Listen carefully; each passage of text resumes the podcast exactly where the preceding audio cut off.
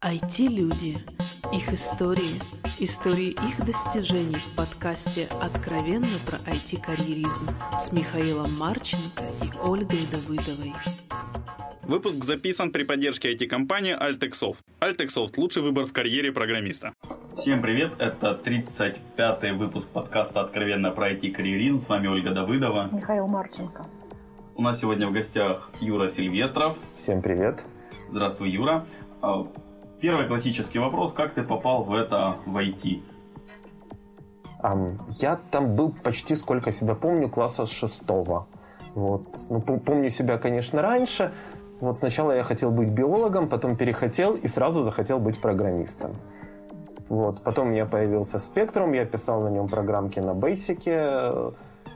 А, потом писал что-то для IBM PC. Тогда еще были XT, потом IT, потом, потом стал работать программистом. Ну, логично же. То есть ты в шестом классе уже писал что-то на Basic для да, спектрума? Да. А какой этот ужасный человек, который тебе поза этот, дал 6 лет спектрум ну, в шестом классе, чтобы ты писал? А, отец э, работал в Хире. Вот там в то время была повальная мода собирать спектрумы. А, он кому-то помог с деталями, вот э, на, на два спектрума, один из которых достался мне в итоге. Есть... Во всем виноваты родители, как всегда. Да, да, да, подсидели. Ужас. Ну, то есть это наследственное. Вот. Во всем на самом деле виновата маленькая книжечка, брошюрочка вот, программирования на Basic, которая ко мне в классе в пятом попала. Как, как, откуда? Дед Мороз принес? Ну вот как-то она в доме самообразовалась. Я тоже думаю, что родители Спасибо. принесли, но... Ну, возможно, это что-то было и более высокое. Хорошо, Юр, а, я, насколько помню, ты на PMZone когда-то рассказывал про mindmap ы на доклад. Точнее, я помню, я читал об этом где-то в отчетах по PMZone, но сам там не был. А я да, была да. и слышала. Очень замечательный был доклад, толковый. Вот. Давай, можешь рассказать мини-версию о том, что такое mindmap ы, зачем они нужны и кто их юзает? А, юзают, по-моему, все. А, как бы вот я, я, я, я знаю, что в корпорации Boeing это обязательно, то есть нельзя быть инженером в Boeing и не знать майндмапов. Вот. Э, что это такое? Ну, это, грубо говоря, это способ организации мышления. Способ нарисовать на листе бумаги или на экране компьютера какую-то задачу, изложить ее решение. Или прийти к этому решению. А как ты пришел к этому решению? Опять же, как- как-то вот э, они в интернете мне само подкинулись. Вот я прочитал, решил, что это круто, э, решил попробовать их использовать и вот на них залип. Вот теперь без mindmap ов никакого серьезного дела не начинаю. А скажи, а какая разница? То есть на самом деле можно же это все в виде таблички пред, э, представить, да? То есть перечень задач, как исполнять, когда исполнять. Можно. То есть, а mindmap чем можно, отличается? Можно. Просто дело в том, что человеческий, человеческий ум так устроен, что одновременно может думать о там 5, 7, 9 объектах, не больше. Вот. И mindmap именно исходит из иерархического представления информации, потому что мы корневому объекту цепляем там. Пять других объектов, к ним уже цепляем их дополнительные объекты. А что ты используешь для работы с mindmap ами сейчас? Э, Xmind. Это что-то фриварное? Это или... фриварная программа. Вот у нее есть платная версия, но я пока не придумал, зачем бы она мне была нужна. Придумал бы, купил.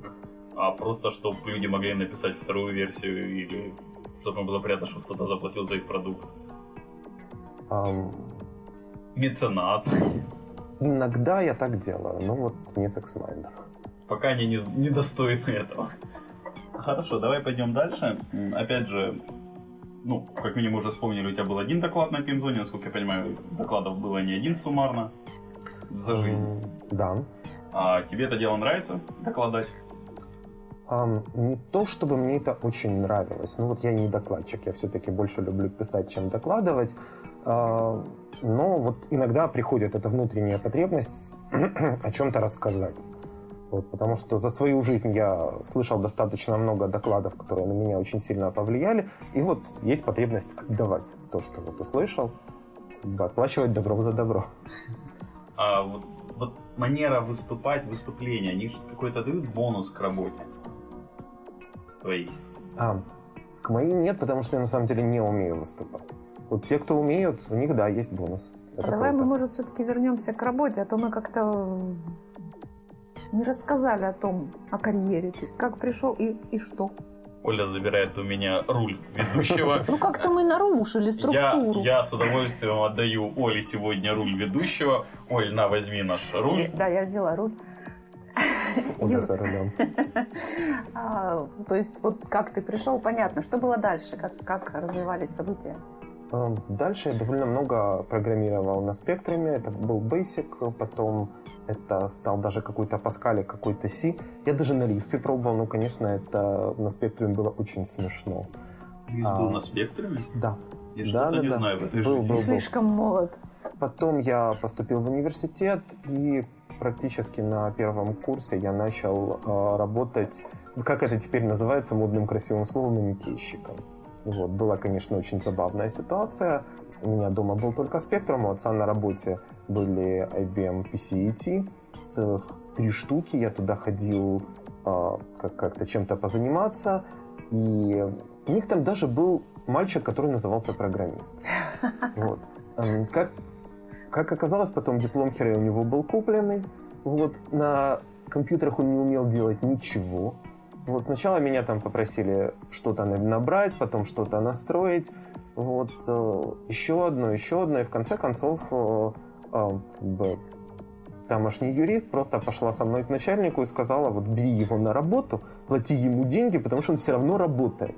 То есть, будучи студентом в том же институте, да, и начал работать, так? Это не в институте было, это Мгм. была, была, была частная компания, которая много чем занималась. э, Да. Вот. Там и бензином торговали, и алкоголем, и всем-всем-всем. Ну, что под руку попадалось, это же были дикие деньги 90 отмывать, в общем-то. Прятать от налогов. Нет. Нет? Я же не бухгалтер кто же скажет об этом в прямом эфире? Ну, компанию уж не назвали. Нет, э, с этим у меня связано, вот с работой на эту компанию, у меня и с деньгами, у меня связано одно из самых вот таких вот потрясающих воспоминаний. Вот когда-то за что-то с нами рассчитались семью мешками денег. Это были вот последние дни купона. Мешками, вау. Вот, вот эти вот 50-килограммовые мешки вот для сахара или для муки, вот 7 мешков денег. И всех, всех, незабываемое всех посадили их пересчитывать. Сколько дней считали? Ну, На, на- на самом деле там было человек 10, мы за полдня справились. Вот. Но я никогда ни до, ни после не видел. Купался в деньгах. Миллионером побыл, почувствовал, да? Пощупал Да-да-да. каждый Я миллион. подозреваю, что может быть может быть, после этого я и видел подобные суммы. Никогда не видел таких количеств. Круто. Вот. А, Потом я закончил э, университет и понял, что, в общем-то, как-то уже хватит э, страдать фигней, надо, надо работать программистом. Вот, я, собственно, на это учился, я этого хотел и начал устраиваться. Вот, на работу это был, к сожалению, вот 2000 год. э, Он был довольно кризисный, то есть тогда как бы, с работой программистов было не очень хорошо. И я вот первый и последний раз в жизни обратился, ну, может не последний, конечно, на сегодняшний день, а, обратился в кадровое агентство, заплатил им денег, вот, и они меня... Ищущий работу через кадровое агентство. Мечта. Вот-вот-вот, тогда было такое. Вот, и меня направили в фирму, которая вот сейчас уже, к сожалению, нету. Вот, фирма называлась, э, э, тогда она называлась Zikit Group. Вот, небольшая была фирмочка, у которой были связи в Америке, которая оттуда таскала работу. Вот, тогда это были простенькие веб-сайты, ну, плюс-минус простенькие. Особенно по моим теперешним понимаю, э, меркам и пониманию. И меня взяли туда на работу, вот, на испытательный срок с сумасшедшей зарплатой 80 долларов. Вот, да.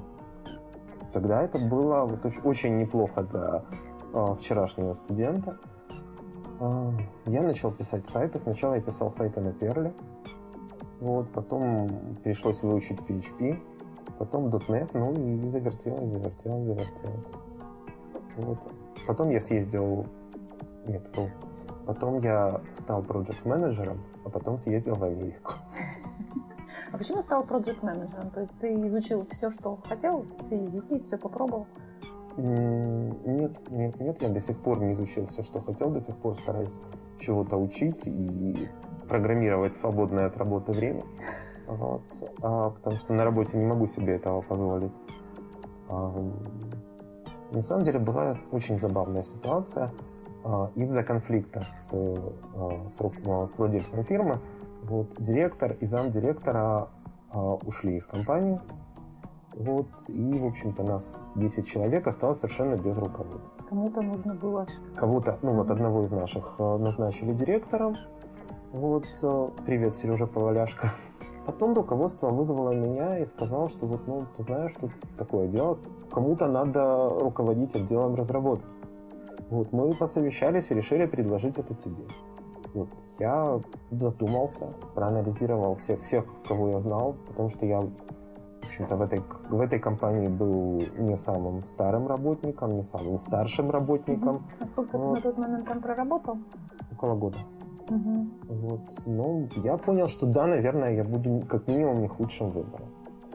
А, я, конечно, попросил, чтобы мне на первых порах помогали, потому что это действительно очень непросто, и без помощи мне бы тогда не удалось. Вот. Но зато я прошел отличную школу молодого бойца, вот, потому что после того, как тебя повышают до менеджера в твоем же отделе, и ты вот должен работать с теми людьми, с которыми ты вчера работал рядом, а теперь ты вдруг начальник, внезапно. После этого уже многие менеджерские таски кажутся ну, Было сложно, проще. да? То есть было противостояние, неприятие, да? Было сложно. Я не скажу, что было противостояние и неприятие. Вот я это все-таки как-то разрулил. Вот. Точно так же, как я разруливаю это всегда, что вот мы на работе, я начальник, ты подчиненный. Или я подчиненный, ты начальник, неважно. А когда мы после работы идем пьем пить пиво, мы друзья, товарищи. Вот, но не надо это смешивать. Получается? Получается, да. А есть какие-то, может быть, у тебя секреты особые, да? То есть, ну, на самом деле, это же очень сложно разграничивать отношения, то есть убирать личные отношения из рабочих. Это сложно, но или ты их разграничиваешь, или нет. Если ты их не разграничиваешь, то рано или поздно ты попадешь в очень неприятную ситуацию, а, когда придется выбирать между, между личными отношениями и рабочими отношениями, что-то из этих будет испорчено, скорее всего, будет испорчено оба. У тебя такой был опыт?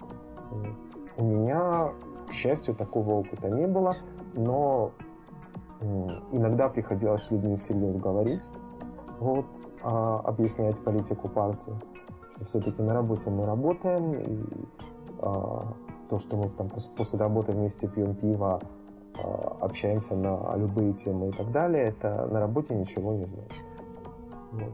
Я стараюсь до такого не доводить, я стараюсь быть добрым полицейским. Я стараюсь все-таки с людьми договариваться. Вот. Ну, у меня получается. Скажи вот, пожалуйста, как получается а, когда ты добрый, да, ну могут же на шею сесть, расслабиться. То есть ты же добрый, ты же все поймешь, ты все простишь. Можно там со сроками не торопиться, например.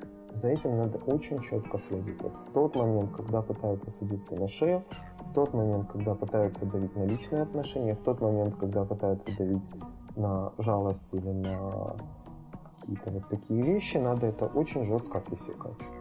Нет, это должно быть сделано сейчас. Нет, а, вот ты у меня уже отпрашивался на прошлой неделе и на позапрошлой неделе тоже. Нет, у нас жесткие сроки, мы не можем сейчас позволить э, себе этот отпуск. И на самом деле люди, когда видят, что вот такие вот вещи говорятся справедливо, что а, нет любимчиков, что нет э, каких-то вот э, предпочтений, люди к этому относятся нормально и с пониманием. А вот смотри, то есть у тебя есть опыт разработки, да, ты до сих пор да. разработку, да? Да. Вот, и есть опыт управления людьми. Uh-huh, uh-huh, uh-huh. Вот э, ты все-таки остаешься в управленцах.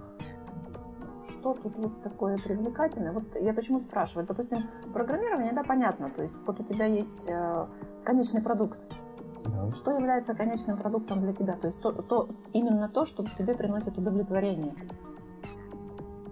Ну, скажем так, тут есть два конечных продукта. Может быть, когда-нибудь я дорасту до того момента, когда мне придется выбирать из них только один. Вот, но пока их два. Вот у меня есть моя команда. Вот у меня есть люди, с которыми э, я работаю сейчас. Вот работал э, пять лет назад и буду работать я думаю, еще и в будущем. Вот. Э, у меня в команде есть человек, с которым я работаю 10 лет. Ого. Мы сменили за это 5 контор раз. Вот. Иногда там на какое-то время расходились, потом сходились обратно. Вот. И я считаю, что команда это, это прекрасно. Команда это очень хорошо. Вот команда, которая дружная, команда, которая решает поставленные задачи, вот это все классно. А, и у меня есть продукт, у меня есть то, что мы делаем всей командой. То есть ты считаешь, что ты участвуешь в создании продукта, да, даже если ты к нему рук, скажем так, не прикладываешь? А, ну, во-первых, я до сих пор пишу документацию, я до сих пор определяю функциональность продукта. То есть я в каком-то смысле я работаю и за проект менеджера тоже. Mm-hmm. Вот, то есть это не только управление командой, это еще управление продуктом. Вот. А, да, я бью себя по, по рукам, чтобы я не касался клавиатуры. Потому что с командой в 30 человек, если я начну программировать, вот что-то я обязательно упущу. Это что-то будет намного больнее и хуже. А вот дальше, что ты видишь, вот, допустим, дальше в своей, ну, в карьере у нас IT-карьеризм все-таки. Что есть за менеджментом? Ну, управление не 30, а 60 людьми. Ну, для меня, в общем-то, пока управление 30 людьми очень э, в новинку. Э, потому что это вот один из водоразделов на самом деле. Вот, то есть э, первый водораздел это где-то вот, наверное, после 10 человек наступает. Ну, у кого-то, может, раньше, у кого-то после 7. Вот когда ты понимаешь, что ты не можешь этими людьми управлять напрямую. Вот, и надо из них как-то строить под команды, выделять лидеров, э, лидов, э, менеджеров и так далее. Вот. Затем где-то вот около 20 есть еще один водораздел, когда уже, может быть, там приходится и команда, и команда организовывать. Вот. Водораздел на 30 человеков, потому что а, до этого команда может управляться, скажем так, ad hoc. Вот. То есть э, ты как, как лидер вот, ведешь их всех за собой, показываешь собственным примером, что надо делать. Вот, э, если возникают какие-то проблемы, быстренько разруливаешь. Вот, с размеров 30 человек уже не получается. Уже нужны процедуры, уже нужна бюрократия. Вот это все надо организовывать. А, вот. Я думаю, что есть еще водоразделы. Ну, как ты думаешь, какой твой следующий водораздел? Про интуицию? А, моя интуиция говорит, что где-то вот там 50-60 человек. Вот потом, наверное, за сотню. Вот. Но может быть и не так. Вот. Так что пока что в, в управлении командами, управлении проектами есть очень много чего бы мне хотелось вести. А есть у тебя какой-то вот любимый проект или любимая команда? Ну, команда, я поняла, там она как-то у тебя тянется. А вот любимый да. проект, вот чем, чем-то запомнился? Или может быть какая-то ситуация? Я не знаю. Дело, mm-hmm. дело в том, что вот пока я разруливал большинство проектов, за которые я брался, вот настолько, насколько это было в моих силах, вот, то есть вот мой, мой текущий проект э, тоже был достаточно забавным, то есть он два с половиной года шел до того, как я сюда пришел. Вот. Не, не, не буду точно утверждать, почему так происходило, вот, но владельцы бизнеса дважды за эти два с половиной года приезжали на Украину и увольняли менеджера вместе с половиной команды. Вот. Я пришел... Наследство не лучшее тебе досталось. Вот. Я пришел на этот проект, в нем было 12 человек. Вот сейчас нас 30, и мы растем. Сколько и... лет уже прошло? Два с половиной года. Вот. И мы делаем, мы, мы делаем проекты, которые а, вот за 20 лет своего существования вот вся датская организация, вот, на которой мы работаем, никогда в жизни не делала. Ну, то есть мы, тот, тот проект, который мы сделали сейчас, он самый большой за все время его существования. Причем вопрос именно был в менеджменте, так получается? Не знаю, может в магии какой-то. Менеджмент это и есть магия. Да, это не наука. Вот же. Формализовать ее как бы как не пытаются, как не придумывают какие-то схемы, названия на самом деле. У одних работает, у других нет. Верно. Одно и то же. Ну, давай тогда я задам вопрос заберу ненадолго руль у Оли. И, по-моему, понравилось. Да, я истомился. А, смотри, Юр, а какие качества отличает девелопера от менеджера? Ты как человек, который два в одном, и девелопер, и менеджер, судя по другим членам своей команды, можешь сказать, вот в чем отличие вот каких-то личностных качеств, навыков? Um, ну, девелопер от менеджера на самом деле не отличается ничем. Потому что когда я там после работы сижу и пишу для себя там для развлечения сайтик на PHP, я тут точно то, такой же, как э, когда я на работе э, пишу процедуры для своей команды. То есть вот. каждый девелопер может стать хорошим менеджером? Хорошим не каждый. Плохим каждый. Плохим, к сожалению, плохим просто да. каждый может стать. Вот, плохим, к сожалению, да. Есть одно качество, которое действительно очень редко в людях, но без него, наверное, хорошим менеджером быть невозможно. Это умение понимать чужую точку зрения и вставать на чужое место. Вот, то есть, если ты управляешь командой, ты должен иметь возможность посмотреть на проект глазами программиста и посмотреть на проект глазами продакт-аунера. Потому что а, как бы, как, когда вот ко мне приходят, приходит продукт аунер и говорит, ну как же так, как же вы могли написать а, такую функциональность, когда у вас загрузка маленького проекта занимает 10 минут. Ко мне приходит программист и говорит, ну как, ну там написано, что проекты должны загружаться по кнопочке Open, ну не загружаются. Вот. А то, что мы вместе с этим тянем еще 300 мегабайт э, из контроля версии. Ну, оно так было когда-то написано, я не переписываю. Вот. у каждого есть точка зрения, у каждого есть своя правота.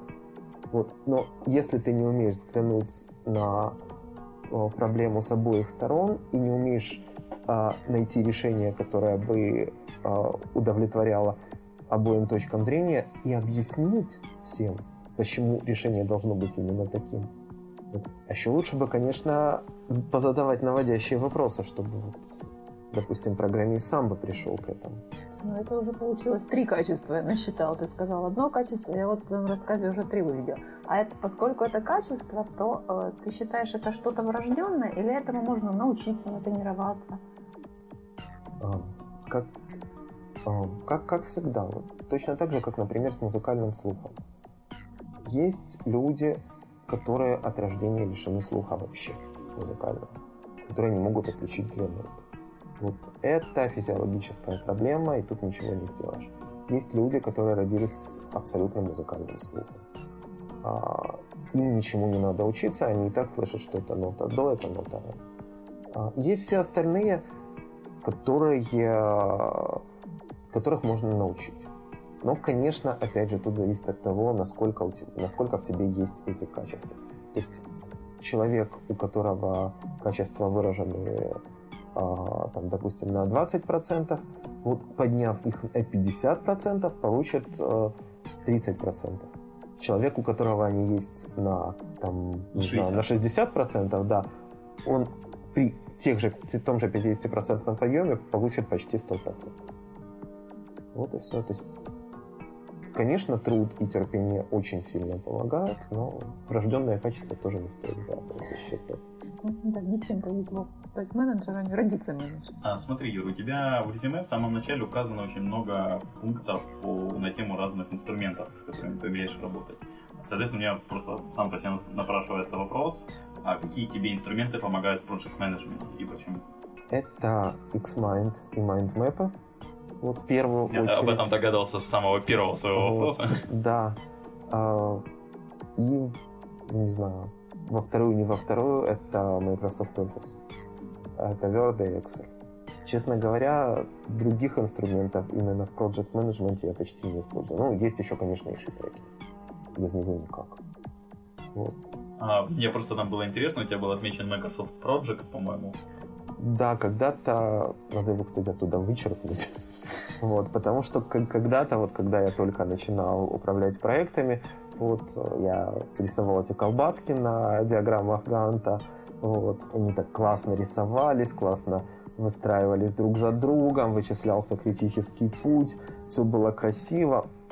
Вот, в какой-то момент ко мне пришло понимание, что все это, конечно, красиво, только не работает. А так все классно. Программных, в программных продуктах э, планирование по диаграммам Ганта не работает, к сожалению. Оль, ты заметила, что почти каждый гость после нашей записи планирует переписать свое резюме какие-то места? Вот, вот он, сухой полезный остаток наших подкастов. Человек пересматривает свое резюме. И взгляд на жизнь. Шутка. Хорошо, мне тогда вопрос, он так или иначе возникал еще и в прошлом подкасте с Димой Пасько, которого ты, по идее, знаешь. Да, знаю. Ну, это и было бы странно, если ты его не знал. Вот. А, военка. У тебя, ты заканчивал военку. Да опыт военный, то есть вот то, что дают младшему лейтенанту, офицеру, так или иначе это связано по сути с менеджментом, в суровых условиях небольшого количества людей, до 30, кстати, насколько я помню. Угу. Как оно, что-то тебе дало? Ну, на самом деле, как бы, может быть, и дало бы, если бы меня этому учили. Вот. А, что-то нам, конечно, что-то нам, конечно, на военке рассказывали а, касательно менеджмента. Вот, э, но это были какие-то такие общие вещи. Вот, типа, если солдату нечего делать, дай ему в руки лопату и поставь копать от забора и до обеда, потому что ничем не занятый солдат, вот это угроза всему вокруг. Вот. А на проекте не так, ничем не занятый принцип, тестер. Да. Ну, в каком-то смысле это верно для всех людей. Не Клеить только, обои, да. например, мой. Чем, чем тестеры занимаются? Поднимать это как заслонки разные. Вот. А, может быть, это не так страшно для тестера, но вот ничем не занятый программист, который решил что-то поулучшать в проекте, это может быть катастрофично. Лучше его в бильярдную. Вот. Лучше, лучше, да, посадить самообразовываться. Вот чем, чем, чем позволить на, на проекте проводить опыт. Сложно быть менеджером. Да, кстати, насчет вот, быть менеджером, не так давно одна моя знакомая во время обеда сказала такую простую мысль, что а, быть менеджером может каждый. Достаточно знать английский. Ну, иметь как с людьми общаться. Именно что как-то. Как твое мнение на а... это утверждение? Ну, вообще-то быть менеджером действительно может каждый. Вот можно даже английского не знать. Если с людьми не умеешь общаться, конечно, сложнее, но все преодолимо. преодолимо. Вот. Быть успешным менеджером это уже другое дело. А какие вот качества для успешного менеджера нужны? И вот что ты посоветуешь людям, которые хотят стать менеджером или вот только-только стали, например? Um, тем, которые хотят стать менеджерами, вот я все-таки я посоветую две вещи. Первая вещь это теория. А, конечно, конечно, теория без практики суха, но без теории тоже очень сложно. То есть есть умные книжки, их можно читать, их нужно читать. Вот есть подкасты, есть... Э... Спасибо, Юра. Плюс в карму засчитан. Да, есть видеокурсы, много чего есть. И второе, на самом деле, хочешь быть, менедж... быть менеджером, будь им.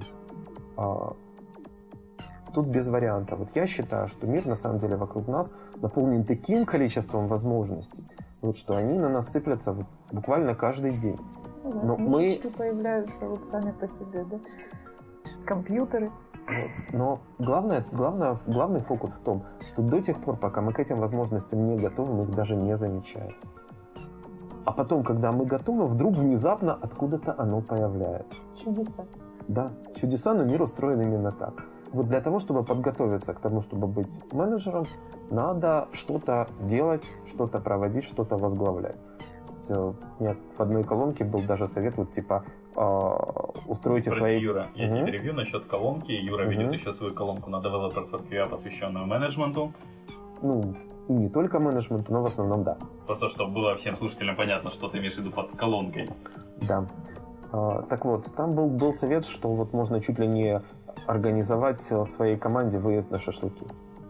Вот. В любом случае, что бы ты ни организовывал, а, это даст тебе бесценный опыт.